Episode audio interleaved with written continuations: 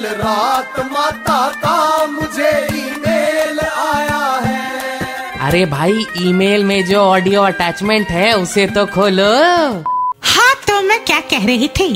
आजकल बॉर्डर पे तना तनी की वजह से आम जनता के मन में जो आक्रोश है वो ज़्यादातर चाइनीज़ चीज़ों पे निकल रहा है। And I also support made in India products इस मामले में मैं भी कुछ ठोस कदम उठाना चाहता हूँ। शुरुआत कहाँ से करूँ, माता?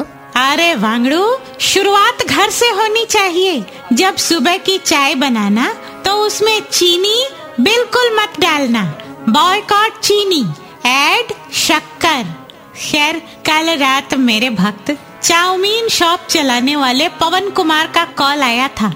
कह रहा था, माता, मेरी दुकान का नाम चाइना हाउस है। लेकिन आजकल पब्लिक इतनी गुस्से में है कि मेरी दुकान में भी लोग नहीं आते। इसमें मेरा क्या कसूर? चाइना के चक्कर में मेरी दुकान की वाट लगी पड़ी है। क्या करूँ? मैंने कहा, भोले, लोग इमोशनल होते हैं। तो अपने चाउमीन की दुकान के नाम से सी हटा दे।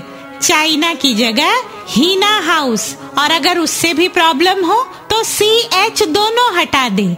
ईना हाउस कर दे। Problem solve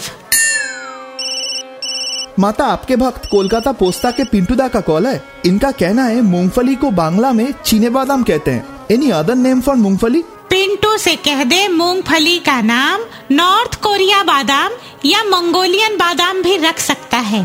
Taste will be the same मूंगफली में दाना